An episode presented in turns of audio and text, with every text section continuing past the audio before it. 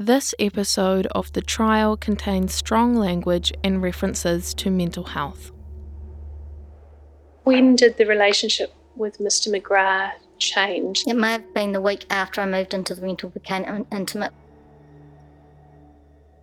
He said, You could be my soulmate. Who knows? And then he said, I've, he said, I've fancied you for years, but we've never acted on it. When he told you that he'd fancied you for years, how did you feel? I knew that we both, I'll use the word fancy, but he was a good looking man and he was very kind. And we just, we got on so well. Um, just wish he was still here.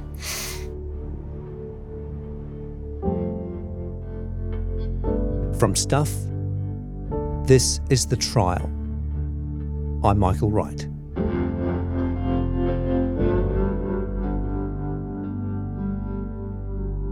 In May 2017, Michael McGrath, a 49 year old builder from Christchurch, disappeared almost without trace. His longtime friend, David Benbow, was later arrested and charged with his murder. Benbow pleaded not guilty and in early 2023 stood trial. Good morning, members of the jury. For nearly two months, reporters from the press newsroom in Christchurch were at court every day. Over this series, you'll hear in detail all of the key evidence in this case, from the witnesses and the lawyers directly, although some recordings have been edited slightly for time and clarity. We've made this podcast in real time, so we've followed the strict rules around court reporting. Like any defendant, David Benbow is innocent until proven guilty, and we're required to report both sides of this case, the prosecution and the defence, fairly and accurately.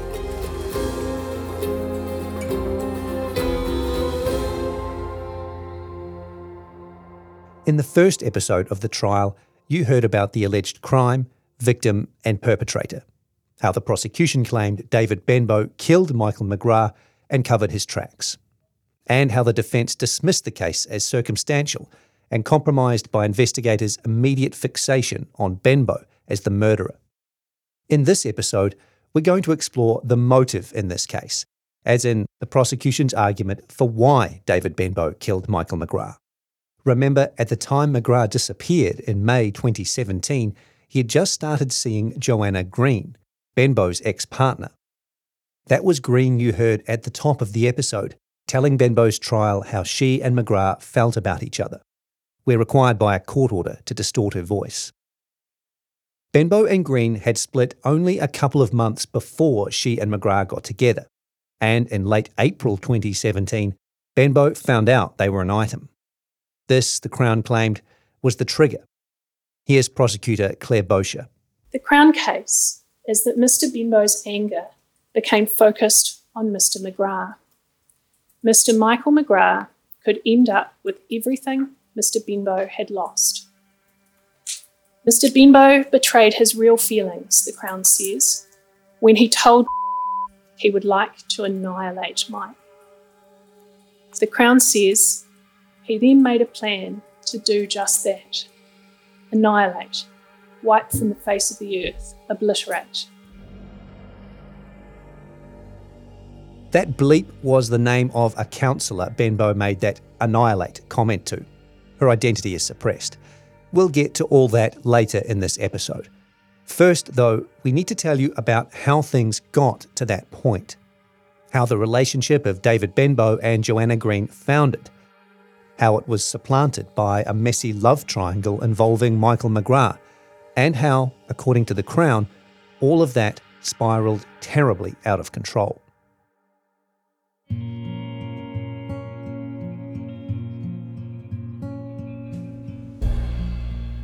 Joanna Green met David Benbow in the late 1990s through her sister, Tony Green, and Tony's then husband, Paul Flores. Flores and Benbow were friends. Joanna Green was living in Invercargill at the time, and she and Benbow dated long distance for about a year before he asked her to move back to Christchurch. They built a comfortable life together. Benbow was a technician for Lines company Chorus. Green worked as a nurse until 2009, and their two daughters were born soon after. By 2017, the girls were five and seven years old. Benbow and Green owned three properties around Christchurch mortgage free, worth nearly $2 million. The trial heard that the family home had been rebuilt in 2016 after being badly damaged in the Christchurch earthquakes. Benbow had fought their insurers to get a rebuild instead of repairs. In court, their relationship was cast as more domestic contentment than heady romance. Benbow wasn't exactly a talk about your feelings guy, Green said, but he was a hard worker and a dedicated dad to their two daughters. He loved his kids. Didn't he? You knew that. Yes, he did love his kids. And he'd take the kids to the school playground at the weekends, We both would, yes. take them to the pool, We'd both take them to the pool. take them to the library. Yes. That was Green being cross examined by defence lawyer Kathy Basire. Remember, we're required by a court order to distort her voice. Green gave more evidence than any other witness in this trial. She was on the stand for more than two days. A lot of the evidence around the love triangle, essentially the Crown's motive for murder, came from her.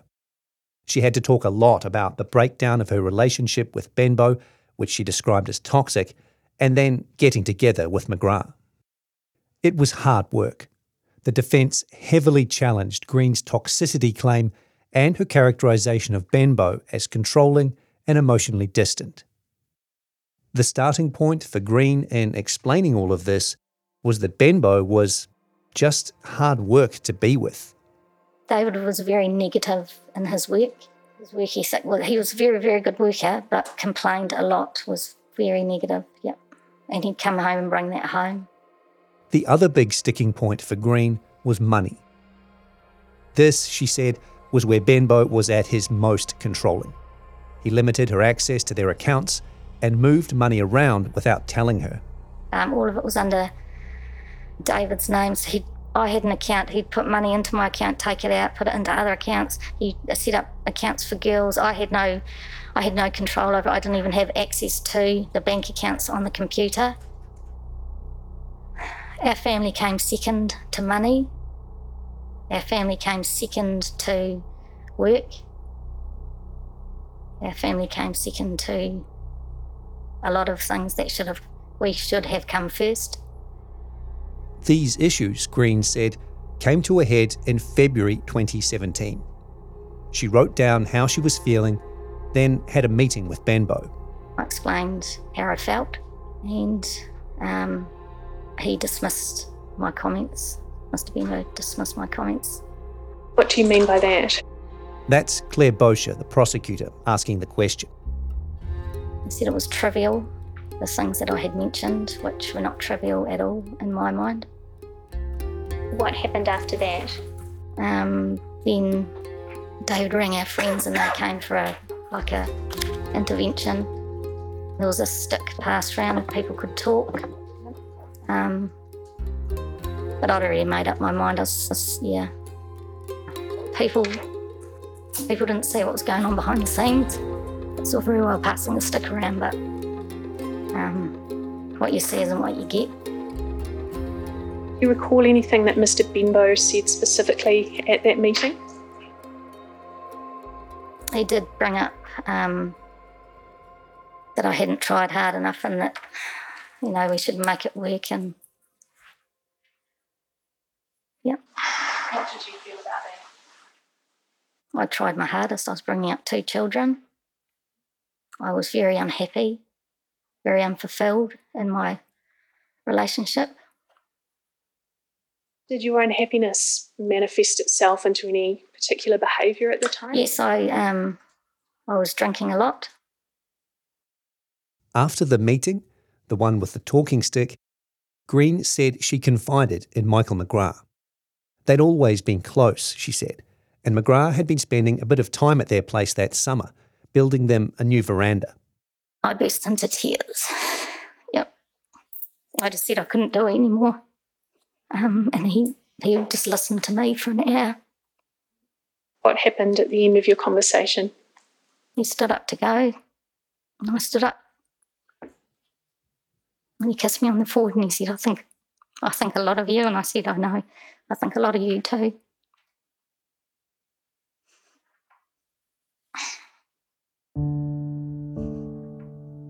The next day, Green's birthday, she asked Benbow to move out.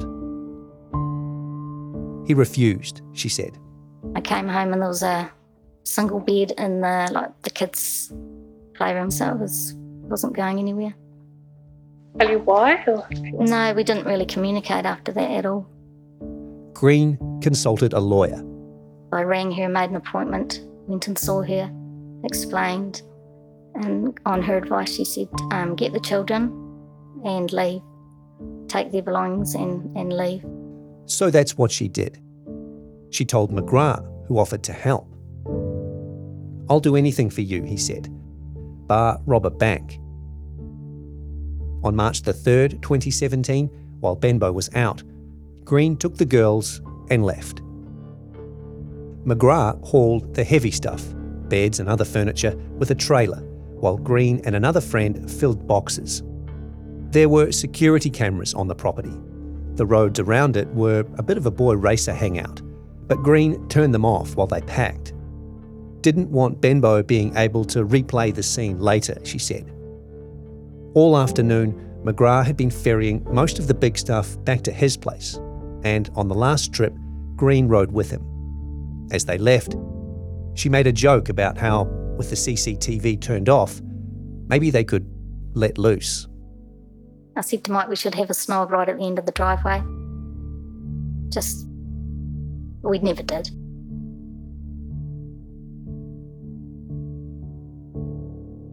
Green was clear in court that the snog comment was just a joke. She and McGrath never got together until after she left Benbow, a few weeks after this date. We'll get to that soon, because there was one more thing she did that day after she left. She called the police. Despite Benbow not being there, despite Green later admitting he had never been violent or threatening during their relationship, she felt that she should. I had no idea how he would react, and I was just covering my bases um, to cover my bases and have a record that I had lodged my concerns that it was a toxic relationship, and I just, if there was any fallout, I could go back to that. That's Joanna Green's version of the breakdown of her relationship with David Benbow. The defence spent a long time interrogating it. Green was a witness for the prosecution, but she spent about twice as long being cross examined. Defence counsel Kathy Basire made a two pronged attack. The first was challenging Green's claim that the relationship was toxic. Benbow was a hard worker and a good provider, she put to Green, and far from the only guy who didn't like talking about his feelings. He was more of a typical Kiwi bloke. Which is what it's hard to define. Yeah, it is. Hardworking, liked sports, not good talking about his feelings. Definitely not good talking about his feelings or uh, other people's. And you would agree that before you had children, he worked longer hours and earned more money than you. That would be correct. But despite that, he always had the houses in joint names with you. Yes, they were always in joint names. He paid all the bills to do with the houses from his wages. All the bills, Yes. phone, tele, uh, phone, power, they were all under his name, yes. Basire hammered this point that while Benbow was working and his wages were paying the family's bills, Green had plenty of access to money for groceries, petrol, anything the kids needed, any shopping for herself, anything. Or isn't it true that the ATM card was always left at home for you to use? Yes, And so if you needed money to buy things at the op shop, you would just withdraw cash at the ATM machine, wouldn't you? yes, at times I would. Control over the family finances was a matter of perception, the defence said. Benbow took the lead on money matters because someone had to. He was the one who organised cell phone plans for the two of them. Green could have got a better plan, like the one Benbow had, but never tried to. Benbow set up a KiwiSaver account for Green and paid into it so she'd get the maximum government contribution. He handled all their EQC and insurance claims for earthquake damage to the three properties they owned. And he managed a term deposit that had nearly $200,000 in it. All of this, the defence said, Green could have had a bigger part in, but she chose not to. Miss Green, you're an intelligent woman. If you had wanted to be involved with the finances more, you could have. No, I could not have. You told us on Friday that you didn't know anything about the term deposits. He took me in and in an account, transferred money into that account, my account, and told me what to tell the people at the teller, what number to put in. I was uh, under pressure to do what he wanted with money in bank accounts. That's simply not true, is it? It is true. This combative tone was pretty much how Green's entire cross examination went. It was a tense day and a half of testimony. The defence challenged and countered just about every point she had raised about her toxic relationship with Benbow, even the final act of that relationship. When she packed up and left, she didn't leave a note, she didn't ring or text Benbow, she called the police. You were intending to provoke a reaction from him, weren't you? That is not true. And if he had reacted in any negative way, you had your bases covered because you'd already rung the police. I did not know this man anymore. I did not know how he was going to react. I was in a relationship I needed to get out of for myself and my children, and I did that. And I did that proudly. An incredible podcast, brilliantly put together and narrated. The Commune, free love, group therapy, and a guru called Bert. What could possibly go wrong? Listen for free in Apple and Spotify now. Search for The Commune. So, the toxicity or otherwise of Green and Benbow's relationship was one way the defence challenged Green. The other was Green's drinking. You'd agree you'd drunk too much and fallen asleep? I had had too much to drink that night. Yeah. The kids were in bed. Yes, I'd put them to bed. David had gone for a walk. Hadn't Dave put them to bed because you were so drunk? No, Dave was out for a walk. And you've accepted you were really drunk. I don't. Yeah, uh, okay. But you accept. I, I have been intoxicated probably three times during my 17 year uh, relationship with this man. So keep going, bring it on. That was just the start of it. The defence did, indeed, bring it on. For example, on the 4th of May, you text a friend, spilt my glass of gin. of May, um, me drinking gin to the same person. Cool, I'll get stuck into gin when text you on the 13th. Lol, booze hag. May, I'm giving the gin bottle a hug. May, sorry, I missed this Apologies if incoherent when you find. Do you have? It's, it's yeah, okay. It, yeah, okay. Snippets of conversations I've had with my friends. Green readily admitted she was drinking more towards the end of the relationship, when things were deteriorating. But she bristled at the defence claims that this made her unreliable, and perhaps not a great partner herself sometimes. Do you agree when you're drinking you can get argumentative? I can. You'd agree even when you weren't drinking, you would criticise Mr. Benbow if he did something that you didn't like? No, I, I disagree with that.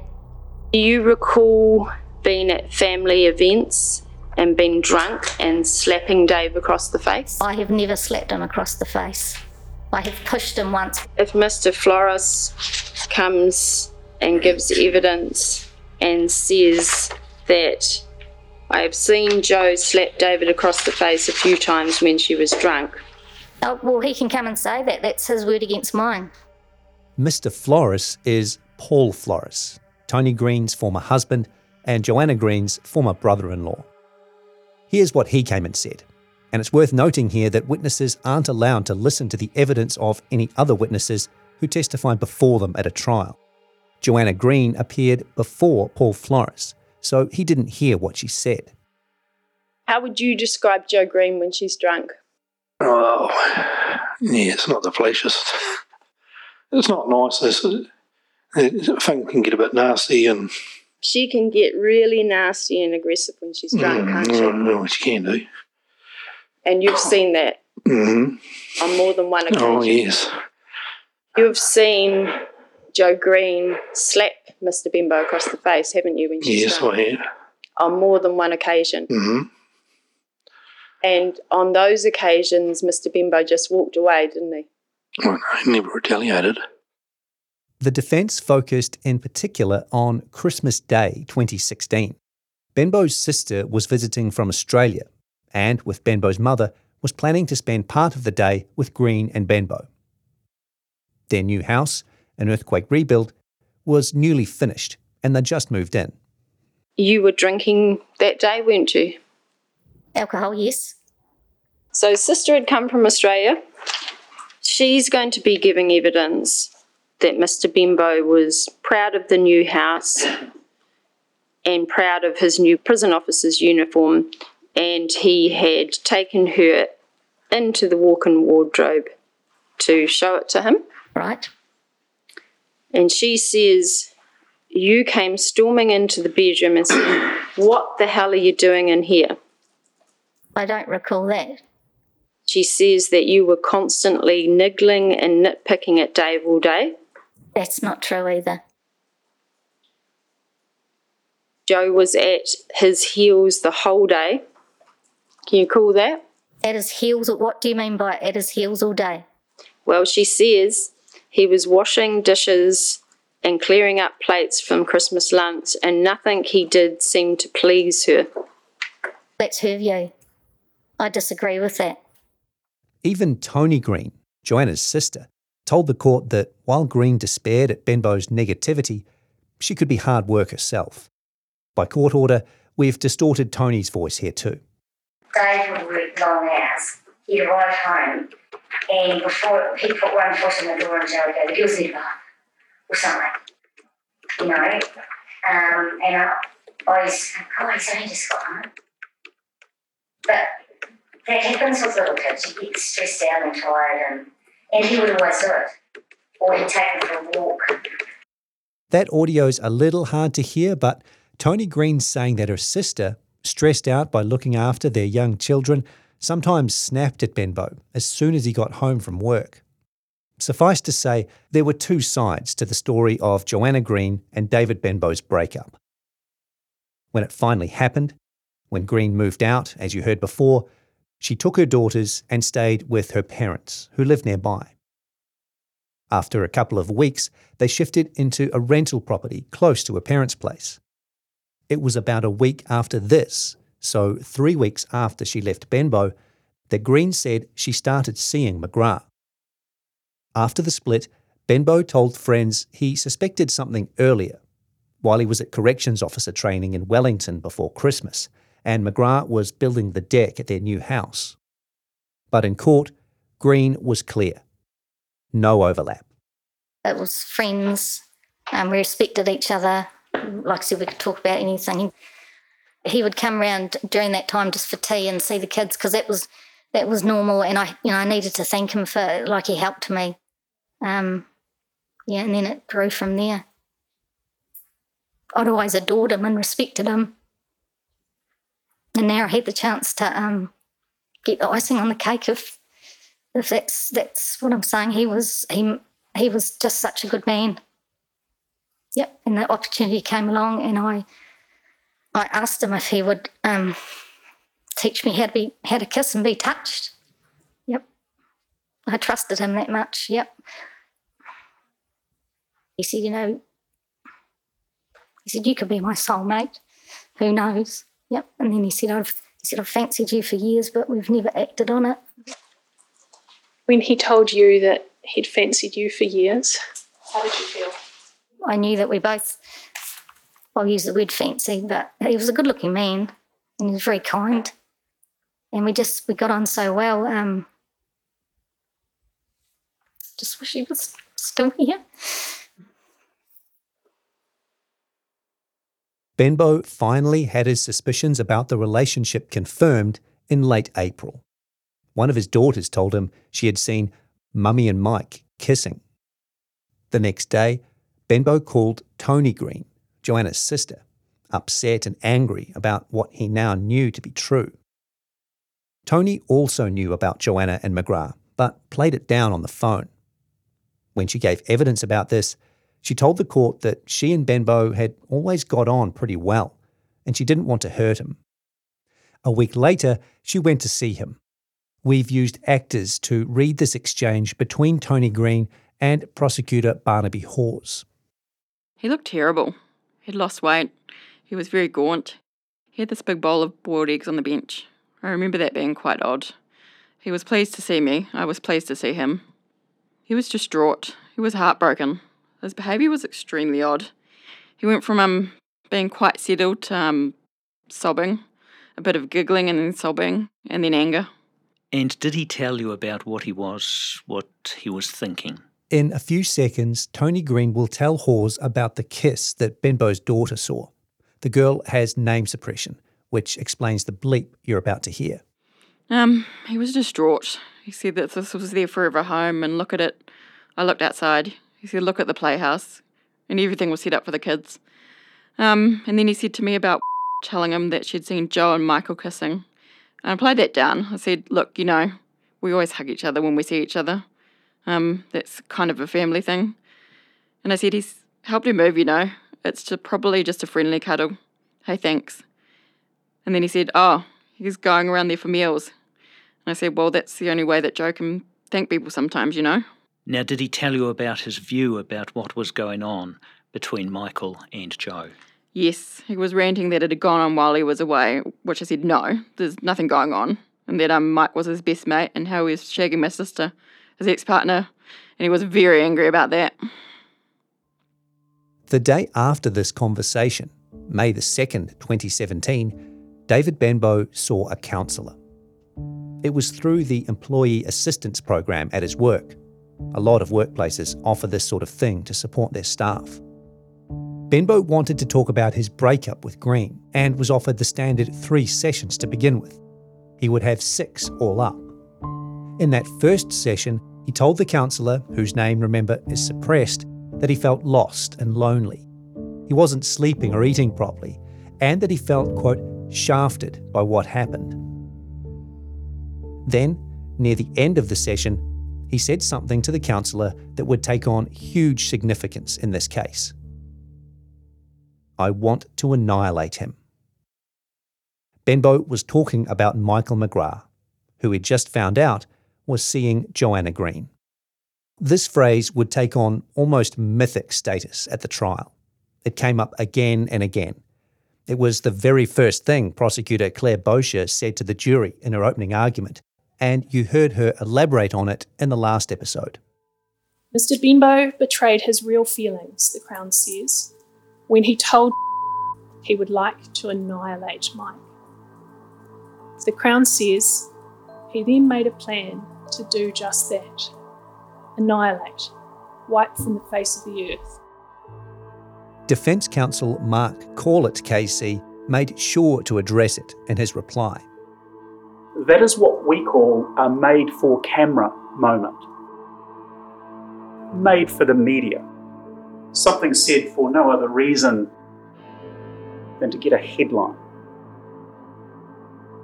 Well, you got us. Just about every media organisation covering the trial used this line, several in the headline. But this wasn't the only point Corlett was trying to make here. The most important thing about the annihilate reference, he said, was the context. Context was everything. When Benbow told his counsellor he wanted to annihilate his ex partner's new man, it wasn't a tacit admission of guilt from a murderer, Corlett said, but a passing comment made by a man understandably upset at the breakdown of his family. The counsellor appeared as a witness at the trial. She has name suppression, and we've used an actor to reproduce her testimony here. The annihilate comment, she told the court, came during Benbow's first session with her on May the 2nd. For ease of listening, we've also had an actor read the questions from prosecutor Barnaby Hawes. Did he mention Mike? Yes, I think that was nearer the end of the session. He just mentioned that he'd had a friend who he thought was starting to get a bit friendly with his ex partner. And what comment did he make about Mike? He said that he'd like to annihilate him. Now, what did you make of that comment at the time? At the time, it didn't ring any alarm bells for me. It just seemed like one of those random comments that people make. The counsellor said Benbow didn't mention Michael McGrath again until their sixth and final session on May the 25th, three days after McGrath disappeared. I think that was the first thing Mr. Benbow mentioned that his friend Mike had gone missing and that the police had been round to see him because he may have been one of the last people to have seen him. That was it. Two mentions in six counselling sessions. The counsellor didn't give Benbow's comments another thought until a few nights later when she was watching the news on TV. Again, actors are reading for the counsellor and for prosecutor Barnaby Hawes. I was sitting at the dining table and looked over and saw a photo on the TV and started listening and I was a wee bit shocked because I didn't realise that it was still an ongoing investigation. So when they mentioned Mr. Benbow's name, I was was a bit shocked actually. Why? Because I recognised that I'd seen him previously and that he was still a person of interest in an ongoing investigation. The counsellor consulted her notes, which included the annihilate reference. After discussing the matter with her supervisor, they called the police. On the one hand, Benbow's comment perfectly captured a killer's motivation. His mate was seeing his ex partner, essentially betraying him, so he had to die. But on the other, there was that context that Mark Corlett mentioned. People say things like this all the time. And the counsellor readily admitted it wasn't a red flag when she heard Benbow say it. This is an exchange between the counsellor and defence lawyer Kathy Basire. Again, because the counsellor's name is suppressed, we've used actors. You agree that no alarm bells rang when on the 2nd of May he mentioned Mike. Correct. He was upset and venting, and you would see that often in counselling sessions, wouldn't you? Yes. You're a member of the New Zealand Association of Counsellors, is that right? Yes. And as a member of the New Zealand Association of Counsellors, you adhere to a code of ethics. Is that correct? Yes. And one of the codes is a duty to warn. Counsellors shall warn third parties and appropriate authorities in the event of imminent threat of serious harm to that third party from the client. Correct? Correct. And if you'd thought on the 2nd of May that there was any imminent threat of harm to anybody, you would have done something as per your obligations, wouldn't you? Yes, correct. About a week after this first counselling session, David Benbow wrote Joanna Green a letter and delivered it by hand to the letterbox of her new rental property. It reads like a confessional, written by a man not used to talking about his feelings. Prosecutor Claire Boshier read it in court for the jury. These are excerpts with the names of the couple's daughters bleeped out because they're suppressed. I look across the veranda to the playhouse. The family home built for you and the kids will shortly be someone else's. I should have been spending quality time with you. Those two girls are the only positive thing in my life at the moment, and I love them dearly. Joe, you have fantastic qualities and a great mother. I often thought but didn't acknowledge enough. Basically, what I'm trying to say is I still love you and have lost someone very special. I'm not travelling too well at the moment. I see Dr. O'Gorman tomorrow for medical certificate, as we'll probably resign again to move in a positive direction, but no income. I apologise for the way things ended. All the best, Dave. In the letter, Benbow also talked about how he'd lost weight, had no energy, and was taking antidepressants. He wrote about deconstructing his life and working out how to be a better man. All of this left Joanna Green deeply concerned. David Benbow was not a man given to introspection or taking medication. The letter is um, is not him. Is not. It, it, he was appeared very low, and I was worried about him. I felt I should act and tell someone, tell some, well, make some provisions for the content of the letter. He was appeared very low. When you say it's not him, what do you mean? Just saying how he feels like being on medication because I've been on medication and he never um, was warm toward that or asked me how I was, but he's a letter saying that he's on it and you have to get help sometimes. So this, this is not him. He's always he's he's a very strong man. Um, so I, I took it that he was emotionally unwell. Together, the evidence of his counsellor, the letter he'd written to Joanna Green, and Green herself showed David Benbow as a man deeply hurt by the breakdown of his relationship. He was alone, sitting in the home built for his family, without his family. He appeared lost and confused to his counsellor. He wasn't sleeping or eating properly, and he felt shafted by the new romance he'd just learned was going on between his mate and his ex. So, for the second time in two months, Joanna Green called the police about her ex partner. This time, she wasn't calling about leaving a toxic relationship.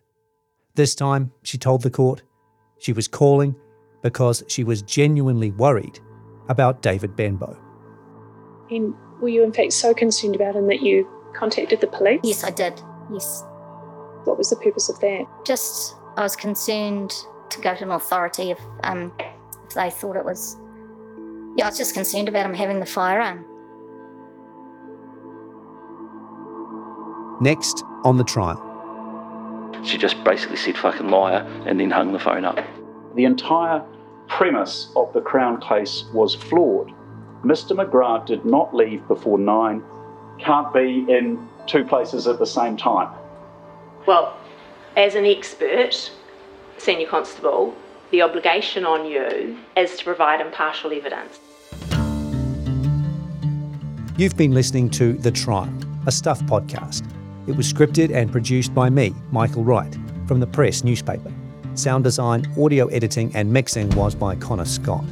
Thanks to Kamala Hayman and Martin Van Beynen. You can listen to the full series via Apple, Spotify, or wherever you get your podcasts. Please follow the show and leave a review. It helps other people find it. For more great true crime listening, go to stuff.co.nz slash podcasts. This podcast took time to research and resources to produce, right here in Kiwiland. Support this work by making a contribution at stuff.co.nz slash support. A man disappears and a woman goes to prison for 15 years for his murder, despite swearing she'd never even met him. Gone Fishing. Listen for free in Apple and Spotify now. Search for Gone Fishing.